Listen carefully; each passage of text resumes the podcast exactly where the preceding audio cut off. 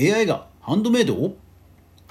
？AI が作るイラストが話題です。きっかけはミッドジャーニーという AI イラスト生成プログラムなのですがそのイラストの完成度の高さから瞬く間に SNS やメディアを席巻しました。今や様々な派生プログラムが増えるほど。そんな中ある Twitter のハンドメイド作品の投稿画像がありただそれなんと AI がデザインしたというのです。その驚きの完成度とは？それでは早速学んでいきましょう。おはようございます。フリーでマーケターをしながらクリエイター活動しています。かぐわです。この番組はクリエイターやインフルエンサーの経済活動や最新トレンドをゆるーく毎日配信しているラジオ番組です。いつもご視聴ありがとうございます。それでは今日のお品書き。AI が作るイラストとは AI が作る衝撃のハンドメイド画像。著作権は AI が作る画像との向き合い方です。はい今ミッドジャーニーというですねあのイラストを自動生成する AI がまあ各所で話題なんですよ。ツイッターなどで検索しますと本当いろんな画像が出てきます。えー、今日はですから概要欄あの紹介リンクが4つです。いつもは2つぐらいなんですけども4つあの載せておきましたのでぜひ皆さんも見てください。えこれ普通に雰囲気のある通にプロのイラストじゃないの？と思われるイラストがまあたくさん出てきます。さあその中で、えーと、日経クロストレンドが紹介している記事が、まあ、比較的、えー、分かりやすく、まあ、プレーンな感じなのでおすすめです。絵を描く AI ミッドジャーニーは誰でも利用できる今すぐ試すべき3つの理由8月19日の記事です。はい。まあ、もともとですね、AI で画像を作るという、まあ、人工知能の研究は行われていて、オープンな、まあ、プログラムが出回っていて、まあ、Google などもね、あの研究をしていたりして、え実は公開はされていたんですよ。ただ、今まではやっぱり一般の人がすぐにこう手を出せるようなレベルのものではなかったんですね。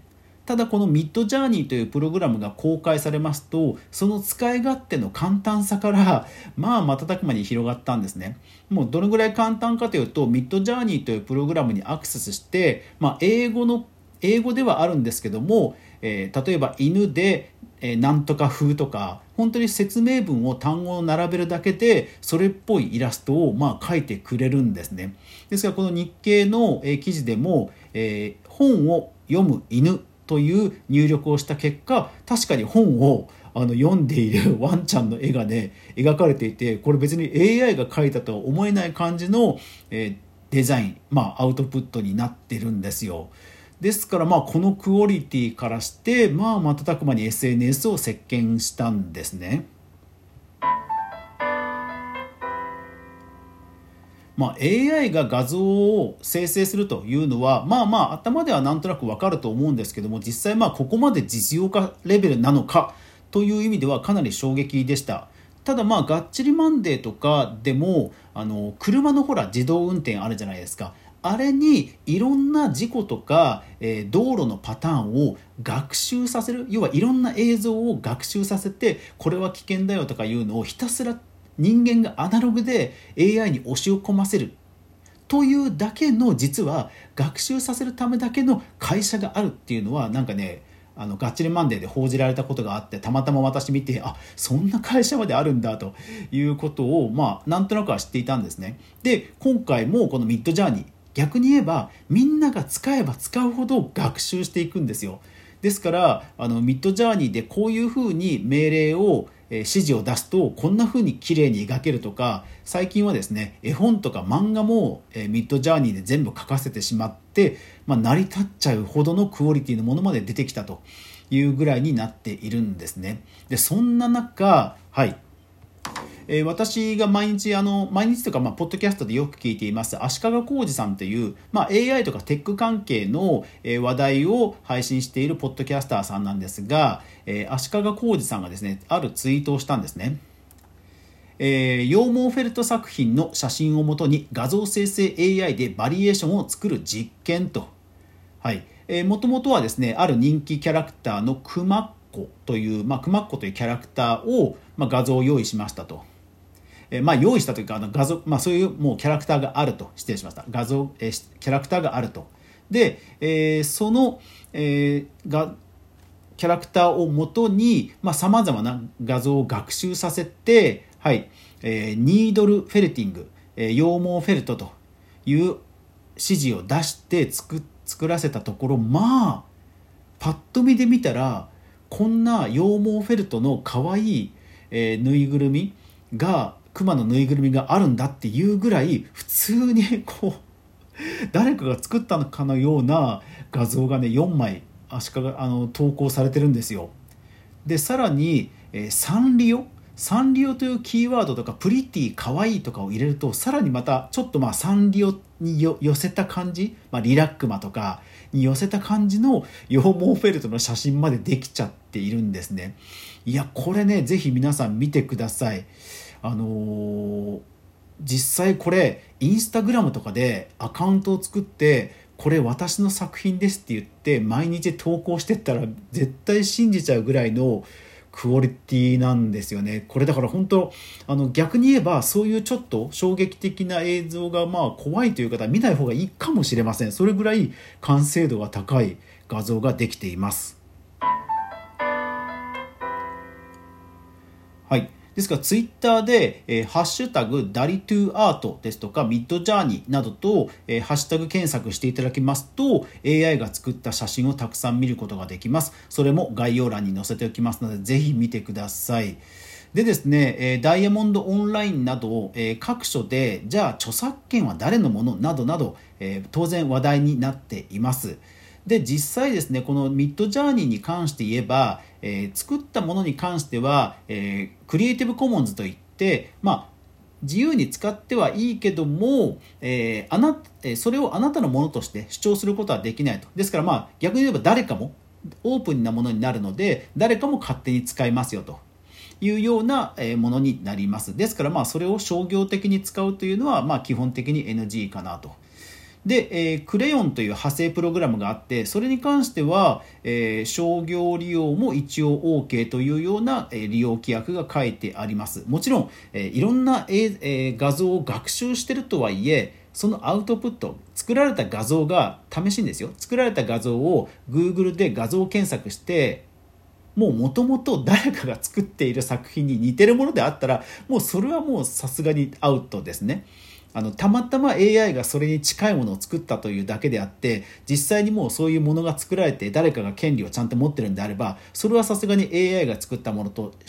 ものだとしてもそれをもとにハンドメイド作品を作って売るというのは当然 NG です。ですからあの AI が提案はしてくれるかもしれませんけども、まあ、それをそのまま鵜呑みにするのはまやめましょうと。で AI に関してはもう本当に何万何千というもう画像を学習してその結果、まあ、混ぜこぜにして出すものなので基本的にはまあ誰かのパクよっぽど似てるものではなければ、まあ、パクリとしてうん自分の作品に似てるって訴えるのはちょっと難しいかもしれません。で著作権に関しては今言ったようにもう基本的にその AI を使う分には、まあ、クリエイティブコモンズえフリーになってしまうので商品化も、まあ、正直難しいかとは思いますただはい。えー、Figma というグラフィックツールがあるんですが、そこにですね、まあ、プラグインという形で、本当にそのデザインをする傍ら、えー、デザインの、まあ、案、案をですね、その AI に出させようというプラグインまでどどうやらもう出たようで、えー、実際ですねスニーカーをデザインしてる動画があるんですがスニーカーのシルエットだけデザインするじゃないですかそして、えー、AI にこういうデザインを作れっていう文章で打ち込むんですよ。で文章で打ち込むともうスニーカーのデザインパターン何パターンもバババババッとか出てくるんですよ。いやこうすごいですね。ですからあの著作権的なところの権利はやっぱり主張できないとはいえアイデアとアイデアの参考としては使えそうだけど最終的に商品化したり自分の作品だと主張する時には、まあ、やっぱり注意が必要ということになるのでうーんなんか本当にどう向き合うかはあのやっぱり少なくともどう向き合うかを考えておくというのはしておいた方がいいかなというふうに思います。自分の作品がたまたま AI が真似てくるっていうことも当然あり得るかなというのはちょっと今回調べてみて思いました。いやーですからここまで簡単にカジュアルに、えー AI で画像が生成できるとなると本当ねあのイラストレーターさんはまたそのチェックしなくちゃ気にしなくちゃいけないところが増えてきたなというところでは大変な時代になったなという感じがします。はい、ただまあこの流れはもうしょうがないので、えー向き合っていくしかないかなというふうに思います。はい、えーさてですね話は変わるんですが、えーこれから、えー今後ですね私あの音声広告音声広告をですね個人で私個人で出してみようという企画を考えましてこれ連続もので、えーこの番組でもですね、えー報告をしていこうと思います。まあ Spotify にですね私がスタンド FM のこの番組を、えー音声広告して集客するということも、えーできればできればいいなということでいろいろ考えていますのでせっかくなのでこのプロセスを皆さんと共有していこうと思いますので、えースタンド FM でねなかなか再生回数が今後伸びなねこうね一般配信者がなかなか再生回数を増やすの難しそうな流れじゃもあるじゃないですかなので、まあ、広告を私がちょっとまず人柱で、えーいろいろ試してみてというのを共有していければなと思いますのでぜひ皆さんも面白いアイデアや、えー私もという方がいらっしゃったら一緒に楽しんでプロセスをね楽しんでいければと思います。